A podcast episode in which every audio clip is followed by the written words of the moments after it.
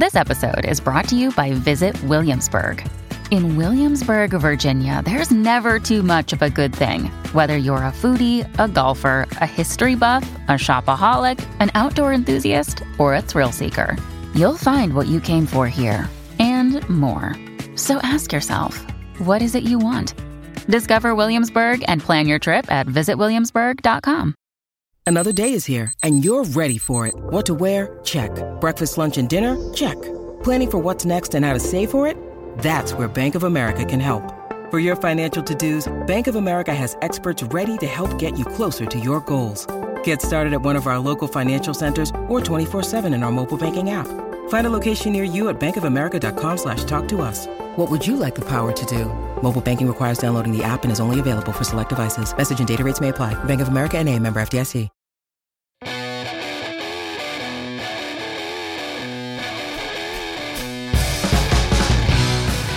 Greetings, everyone. This is Brian Reisman. Welcome to Side Jams. For over 30 years, German power metal band Blind Guardian have enthralled audiences with their epic sound, Tolkien inspired lyrics, and the majestic vocals of frontman Hansi Kürsch.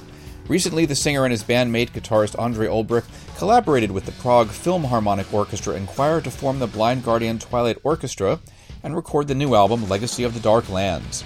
It's an impressive orchestral work that is refreshingly different from their usual metallic bombast, yet still sits comfortably within their fantasy based repertoire. Beyond that, Kürsch's power metal project Demons and Wizards, done in collaboration with Iced Earth guitarist Jon Schaffer, toured America for the first time last summer and finally have a third studio album due out this February. So when he actually has free time, what does Hansi do for fun? For episode 10 of Side Jams, we chatted via Skype to discuss his obsession with collecting 7 inch vinyl singles to plan his jukebox, along with his love for movies and books. Touring the world certainly gives Hansi an opportunity to collect plenty of music. Now, Hansi and I have done many interviews over the years, both here and abroad, and it was refreshing to chat with him about his non metal interests. As our call begins, he mentions how his Skype avatar has mysteriously become a blank space. Are strange forces at work here? I still have a have a blank. I don't know what's going on. That's okay. I, I, th- I think I remember what you look like. you do. You Yeah. do. How are you? I'm good. I think the last time I saw you was what, around 2015? I would. Yeah, exactly. In New York. Yeah, you were Um, touring with Grave Digger. Right. The Webster Hall. Yeah, that's right. And we were, uh, I think we were upstairs. I didn't realize that the um, dressing room was right basically above the stage. We're trying to have a conversation while they're cranking out some, you know, Yeah. German heavy I, metal. I recall that. Terrible. Terrible. Terrible. Yeah. But um, good talking to you now. Even though I just have that blank image here, uh, whatever it is. This blank avatar. Yeah, that's okay. That's all right. So anyway, I mean, you know, this side jams is about people's hobbies and outside passions, and so I was trying to figure out what did you want to talk about in terms of that. I mean, obviously beyond the Blind Guardian stuff and your love for Tolkien and everything else. I mean, for sure, it would be vinyl. I, I have a jukebox. And what else am I into? Books, you know, movies, obviously. I mean, there are series more than movies at the moment. The last big movie I saw in the cinema was uh, the second uh, part of It, and that was surprisingly really, really good. I was really stunned by that one. I did not like the first one so much, so Really? this was. I, I didn't like the first one. I liked the old one uh, from what was it? 1990. Is it? Yeah, Is it 19- 1990. Yeah, Tim Curry. Okay, 1990, right. Uh, that one I loved. Uh, you know, it, it was, you know, what it was. It was done for TV. So the expectations aren't that high then for a movie which is coming to the cinema. Uh, cinema. But the first one, uh, with the focus only on the children, I, I was really, really not disappointed, but I was not thrilled by that. I liked, obviously, the appearance of, of it, of Pennywise Yeah. but uh, that didn't save the movie for me. So I, I went in for for the second part and did not expect a lot, but that over the last years has been one of the best movies I've seen. It's funny because I think I like the first one more than the second one. Although what's really weird is the I saw it twice because a friend of mine took me to a, a SAG screening that actually had uh, Bill Skarsgård uh, and James McAvoy there. But the first time I saw it, this woman sitting next to me, I was like laughing through a lot of it because I guess she either wasn't scared or she thought it was so ridiculous. She thought it was a comedy. It was kind of really weird because she was the only person in the theater doing that, and I had to be sitting right next to her. Oh, I hate that. and when she went to the bathroom, I could tell it was only her because then it got quiet again. Like her friends were kind of weren't that thrilled with it, but it was just it was just kind of a, it's a weird experience. I mean, do you prefer to see movies in the theater or do you prefer to watch them at home? In the theater, but I barely ever have the chance. If I see like two or three a year, that's a good year already. Uh, I, I like that so much more. I cannot even tell you. It's uh, a big difference um, in the way I perceive a movie. You know, yeah. in the way it is lifestyle. I mean, it, it really does something. It's it is not a theater with with actors, but it's still a theater, and um, there is social movement combined to it. So you know, you need to go there. You speak to people. Right. You make appointments, and all that stuff makes it different already. But also the way a movie appears on big screens. You know, even if you have the biggest TV, which I don't have, you know, my screen is big, but not that big. Um, right. It does make a difference. So uh, I prefer that for sure.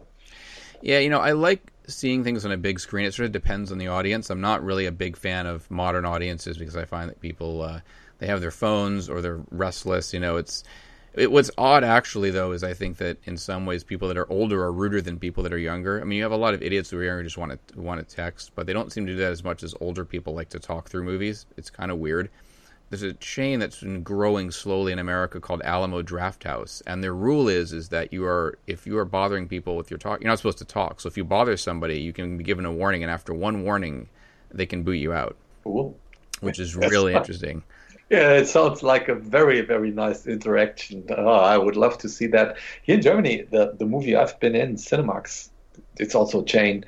Um, I think they're suffering. They're suffering a lot. All of them are. I mean, it's not the easiest life for a business like that in no. the moment. I do not understand. You know, if still I believe that people would prefer that instead of you know watching whatever Netflix, Amazon Prime at home. I mean, there are a few pros for that as well, but it's it's still a difference, as said. So I'm I'm really surprised that, like in the record industry, yeah. this industry is suffering as well.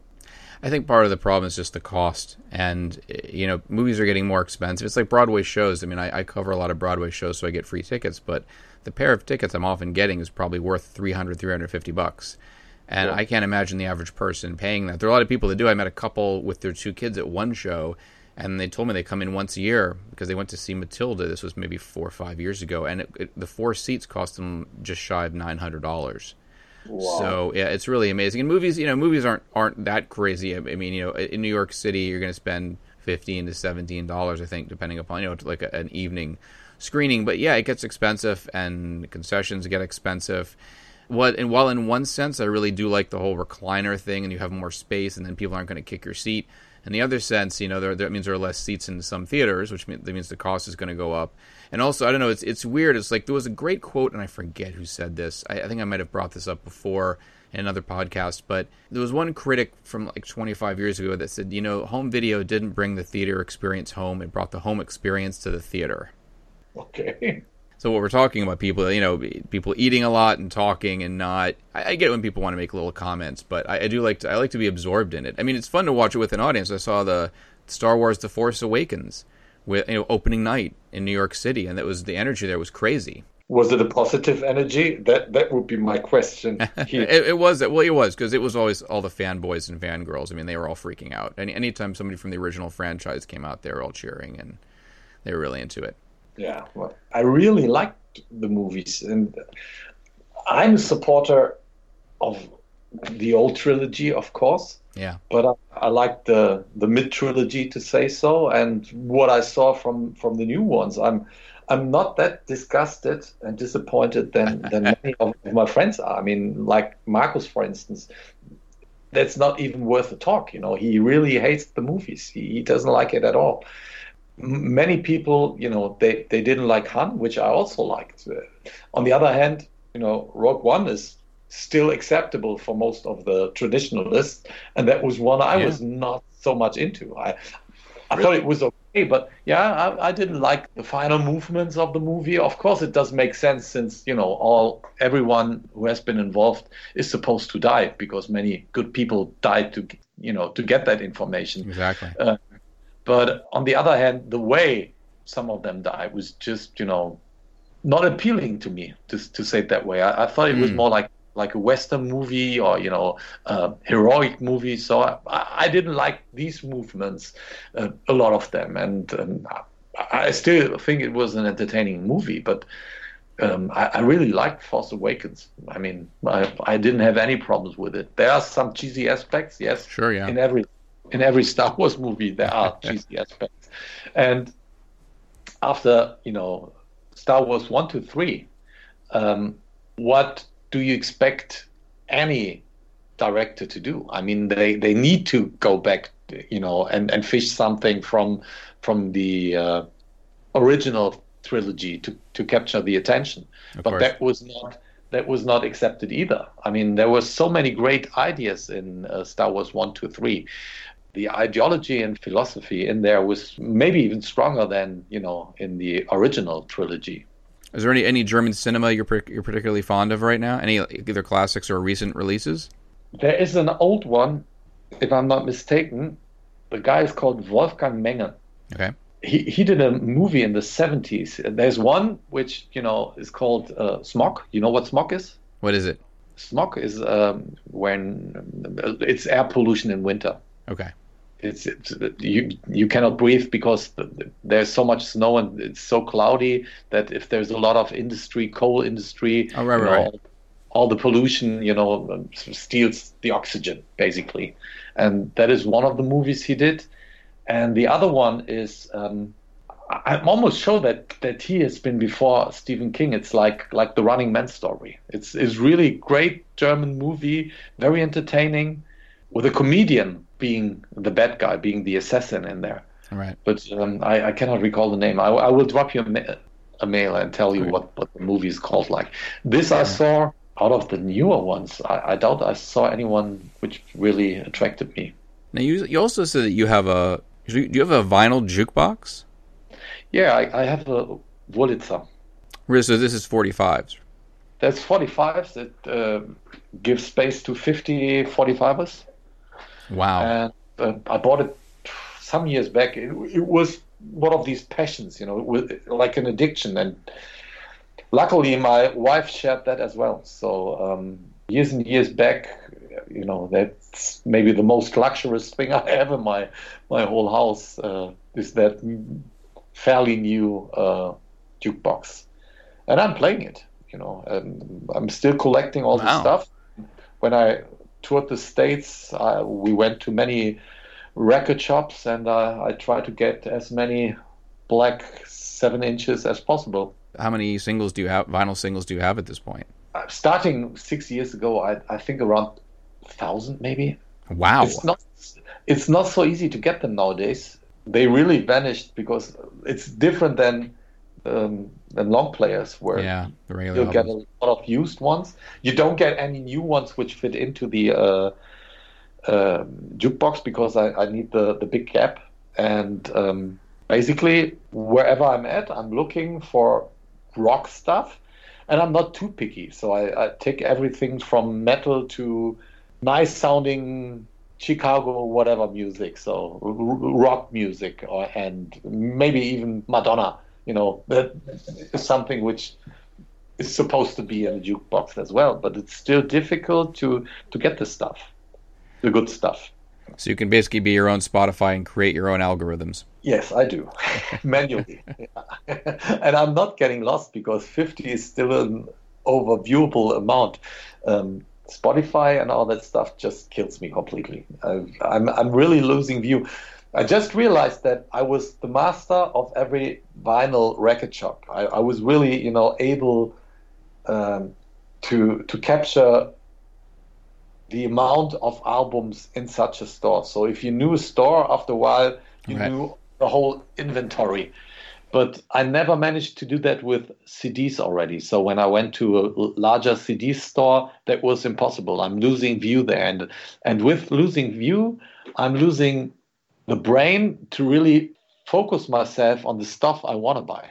So I'm I'm really getting lost. That that happened with CDs already, and now with the digital medias and the streaming, it's impossible for me. You know, if I open Yeah. my iMusic, I already have forgotten what I want to listen to, and you know, if I'm really pushing myself, then I'm ending up with the obvious ones, like okay, I listen to Led Zeppelin again, or I don't know Jethro Tull, right. you know the stuff I'm listening to basically. But I will not find something new for sure not. And basically, if I bought a new album, then I at least listen to it once. But now with the opportunities I'm having, if I'm listening to, let's say, a new album I'm not that interested in, I stop listening to it. I'm not like the young people after 15 seconds or 30 seconds, yeah. but after one and a half songs, two songs, and I may not revisit it again because you know to, so much more to discover, which I don't discover because, as I said, I'm, I have lost the view. What are some of your most prized 45s? I mean, apart from from the really old stuff, the the the, the 50s and 60s stuff. Um, if you want to get that in a mint condition and not in a reprint, then then it goes beyond. I mean, good Johnny Cash also, I would guess, in between 30 and 100 bucks for sure. If you want to have a quality 90s single, like let's say No Rain from Blind Melon, Right. I don't think that you will get that under yeah, 2025. And those are in your collection? Uh, yes. I have uh, most of the stuff I, I, need. I have like Soundgarden stuff and uh, Blind Melon. So most of the stuff from the 90s, which really attracted me, I have. But there's also pop music. Sometimes I, I really need my wife for that then. Uh, I don't even know the names about from the 90s because the 90s for me obviously also have been a metal decade, so I'm yeah so into to what was really going on there. But but there's some some interesting, more innovative innovative stuff, which you know it's it's hard to get on seven inch. Is there anything that you're look, still looking for? Uh, holiday in Cambodia, the Kennedys. Yes. Interesting. I, I, was chasing for that, and I saw it a couple of times on eBay, but uh, I, I never had a chance to get that one with the records all stacked like that in the jukebox, do they get scratched a lot, or is it they manage to stay in decent shape? I've always wondered that actually. I'm not exactly sure how it happens that the jukebox uh, um, seven inches you you might want to buy or you might buy you know for for low prices are in such a bad shape. If I play it on mine, I don't see any reason why it should be more hurt than on a regular turntable so far. Even if they're stacked up. Yeah, even if they're stacked up, it's, it's more like the, the procedure of getting them to the turntable. Right. You know, the stacking up, they are still separated, um, but I, I, believe it is, you know, this analog technical arm picking it from the, the, the, the basket case it is in yeah. and putting it on the turntable.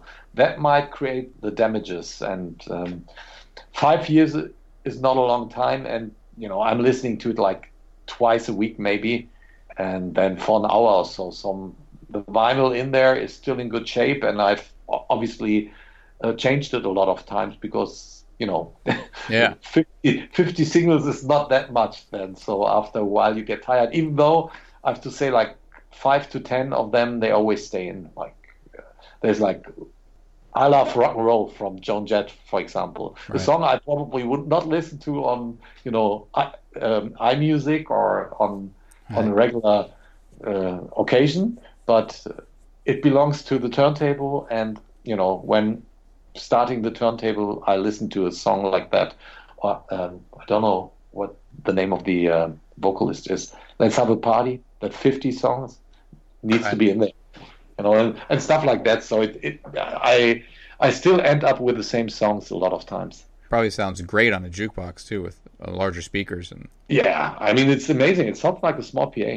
So if I really crank it up and um, I'm enjoying listening to it loud, obviously, uh, and I go up, you know, it, it still sounds full and rich on the next basement, on the next level.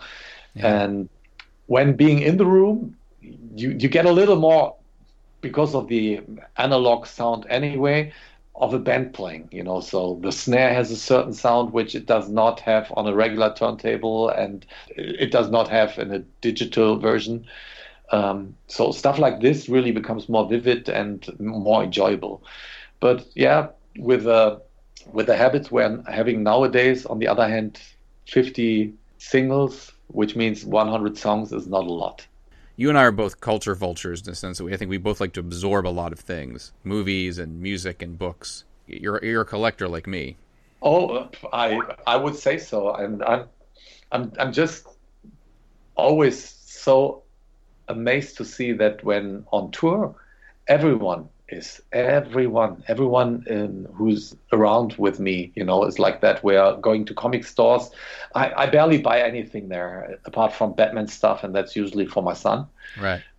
But but all these guys have at least one habit one addiction like this uh, for sure. And uh, I, I, need to have it then you know and um, it is a passion i mean i don't allow myself a lot of other things but um, this i need yes it's tricky. I mean, like I, I, collect a lot of comic books, and I've been trying to read stuff, and I realize, you know, I'm just not going to have the time to do this now. Like I, uh-huh. I've, I've, I have a huge movie collection. I've abused my privileges. I've gotten a ton of free stuff over the years. So, I mean, I'm a very physical product kind of guy, but a lot of people, even our age, a lot of people are not. Yeah, I don't know how they did that. You know how how the switch worked. Um, it has not worked for me so so far.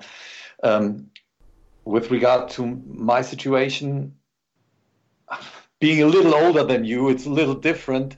When my wife and I talk about it, it's simply where to store it. Is it the basement or does it go up to the attic directly?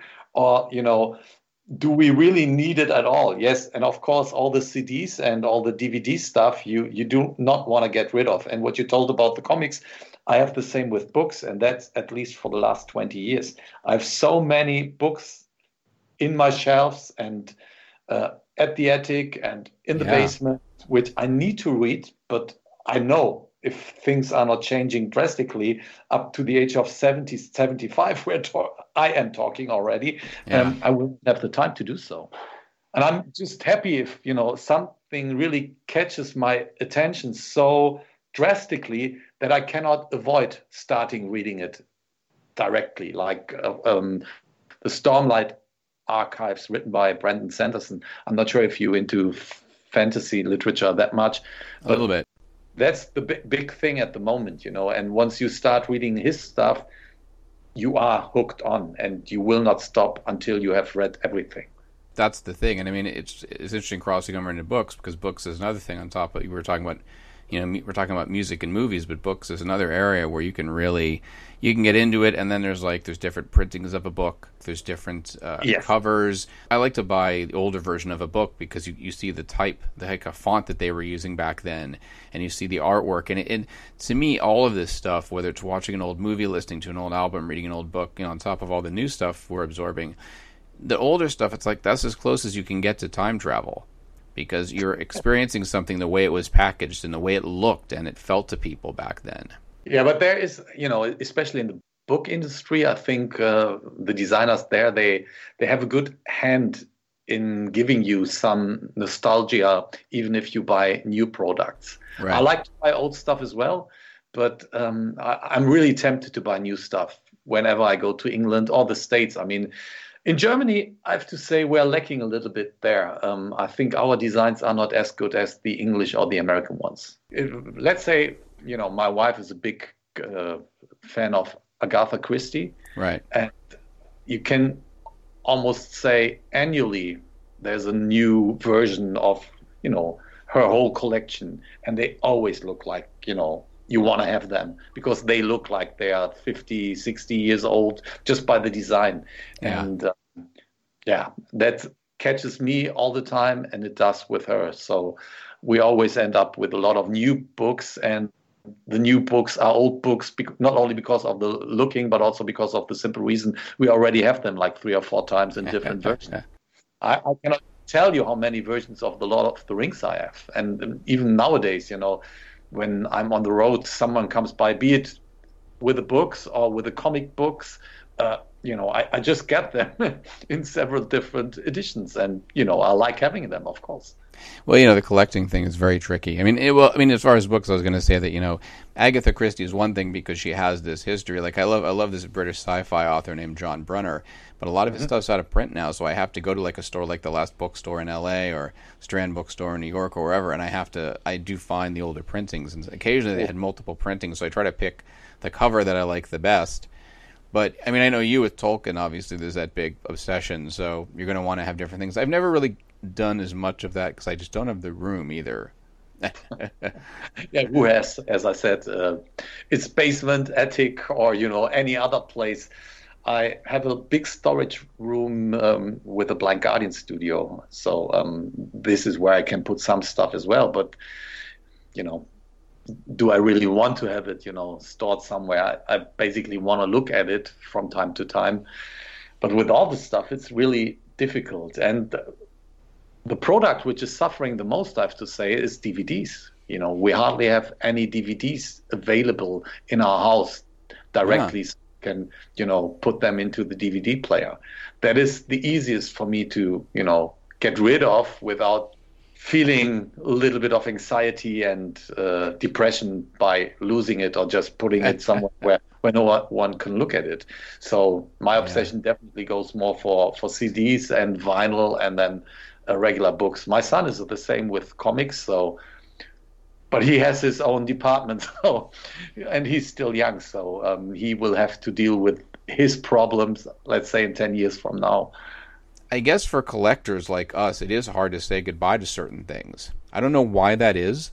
I, I don't know. Do you find that you attach certain things like a book or an album or a movie to a, a, part of your life, and therefore it brings a nostalgic factor in there as well as liking whatever it is? Well, I cannot scratch it like this. Um, I just feel that I cannot let go. That's that's for sure. I can let go with many things, um, but with these particular collector's item we're talking about, it, it, seems to be impossible. For sure, I have that connection you you mentioned with vinyl. You know, it's like there's even the combination. Like, let's say there is an album like "Awaken the Guardian" by Fates Warning, yeah. especially on vinyl. I listened to that when I was reading this particular book. So these two things are connected already, and they are connected to me. And by that, I will have problems to let any of it go. You know, I, I need to keep it together because it's like a union for me.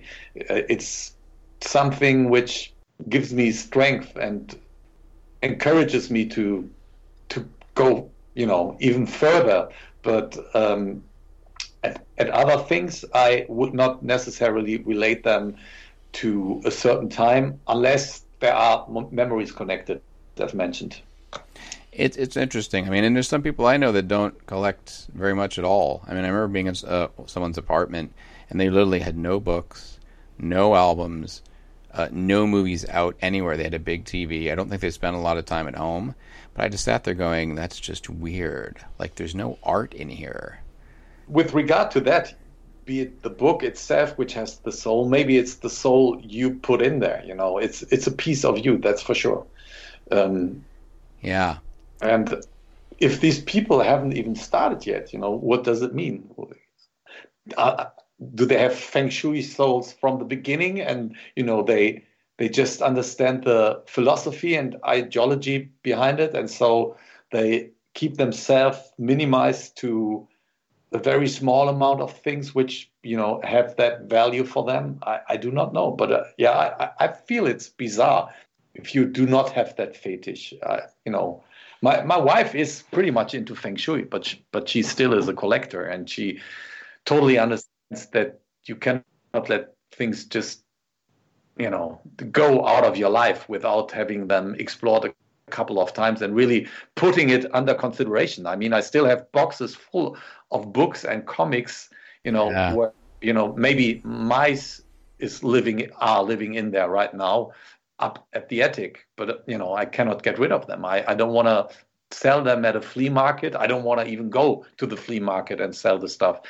Instead, I would go there and you know maybe find another sort of seven inch of David Bowie Space Oddity or so, and I would buy it there. So I would gain the stock, but it is really hard for me to get rid of that stuff. And I'm not a messy, and uh, neither is you know my house. My house is very well organized, and yeah. there's I, I need space. I, I, certainly need space um, for living. So I understand people who really have a clear mind and n- not too much disorganization, but there need to be these uh, treasure chests where you still can, you know, get in and maybe it's it's a room, it's an attic, whatever, but uh, there needs to be a place where you can, you know, dig in and find stuff which you might be interested in at the moment. When it comes to musical equipment, for example, you know, I'm really, really not the kind of guy who wants to keep everything. That's, you know, not my pair of shoes. But Andre, right. for example, he cannot give anything away. Like he he still holds the stuff from from the very early 80s you know when we started making music and wow computer system be it i don't know any analog system he he held it all in his cellar and you know he can actually establish a museum with it i would assume but that never had a value for me and yeah other people you know have other passions. So i totally understand that. And if you know dating a girl for the first time you know i would hide a lot of my obsessions sure yeah but you know some things need to be clarified from the beginning but others you can hold back for a while i think. I, I was just lucky as you said. So now, outside of the Tolkien stuff that I know you love, is there any any sort of fantasy book or series that you'd recommend people check out that you love?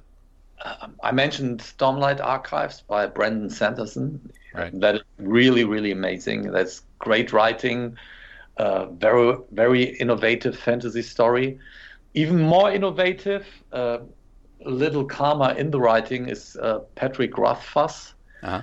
I think the um, the book he's working on is it's a trilogy, and he has published two parts of the trilogy. It's called the I think it's the Kingslayer trilogy and uh, the books I read, I think one is called The Name of the Wind and The Fear of the Wise, I think. All right. But, uh, you know, I, I just keep the, the German titles in mind, so they, they might be a little different. But I think it was The Name of the Wind and The, the Fear of the Wise Man or The Fear of the Wise.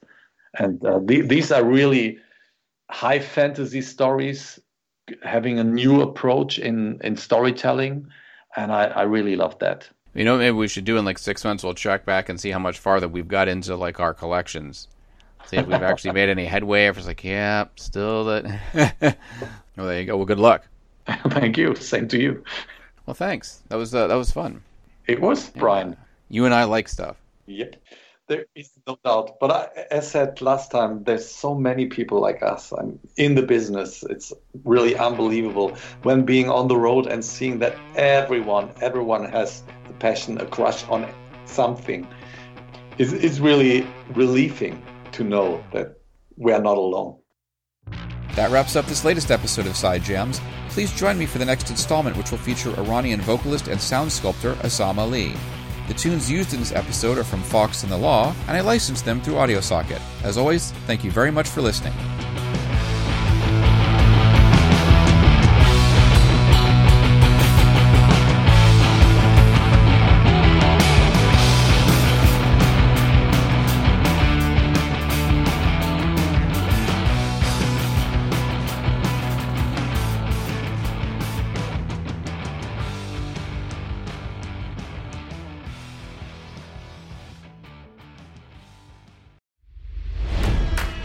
It's NFL draft season, and that means it's time to start thinking about fantasy football.